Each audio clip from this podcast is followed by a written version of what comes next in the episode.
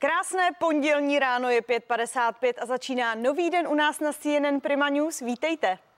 Příjemné vstávání, doufáme, že jste si užili víkend. Dělo se to opravdu mnoho. Na jedné straně krásné počasí, sice trochu zima, ale hodně sluníčka.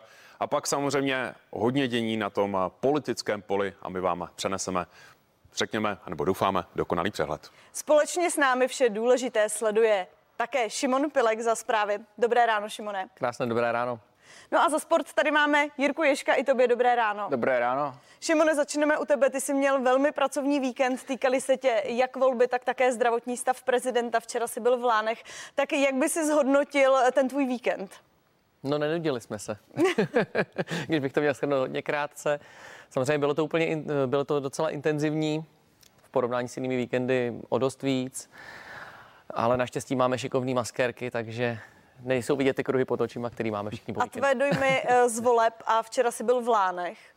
Takže si sledoval i zdravotní stav našich. Je to tak, byli jsme nejdřív v Lánech, pak jsme přijížděli před ústřední vojenskou nemocnici, takže si troufám říct, jsme byli všude na těch důležitých místech. Doufejme, že pan prezident bude v pořádku. Těch informací je pořád poměrně málo. Hm. Jirko, o víkendu se jela Velká Pardubická. To zabralo asi hodně času.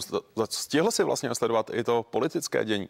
No, musím přiznat, že jsem víc sledoval to politické dění, samozřejmě volby i zdravotní stav prezidenta. Nicméně eh, ve sportu se dělalo spoustu zajímavých věcí. Právě jedna z nich byla Velká Pardubická, ale bylo toho ještě mnohem víc, takže uvidíme, jestli vyjde čas i na sport dneska, ale samozřejmě politika hýbala děním v České republice možná víc než ten sport.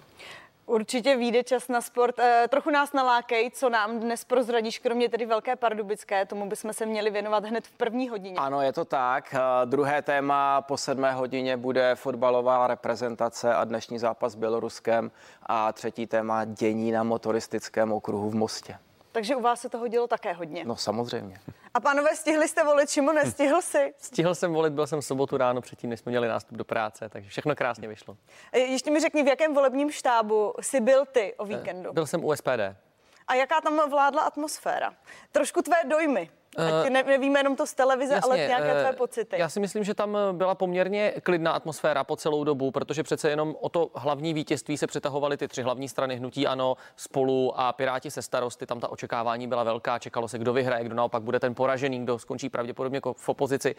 A pak na, tom, na té druhé straně, ty strany okolo 5% samozřejmě byly dlouho v napětí, se dostanou. Nakonec se nedostali, kdežto SPD vlastně byla jediná tak nějak uprostřed.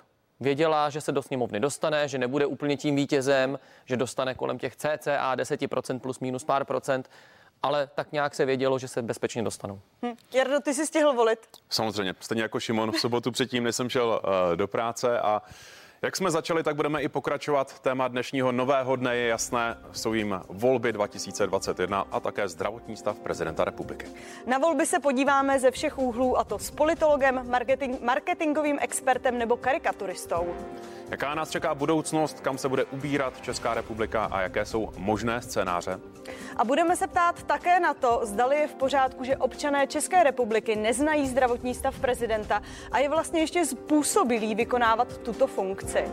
Bude to hodně, budeme se snažit vám přinést to nejaktuálnější. Za chvíli začínáme. Dobré ráno.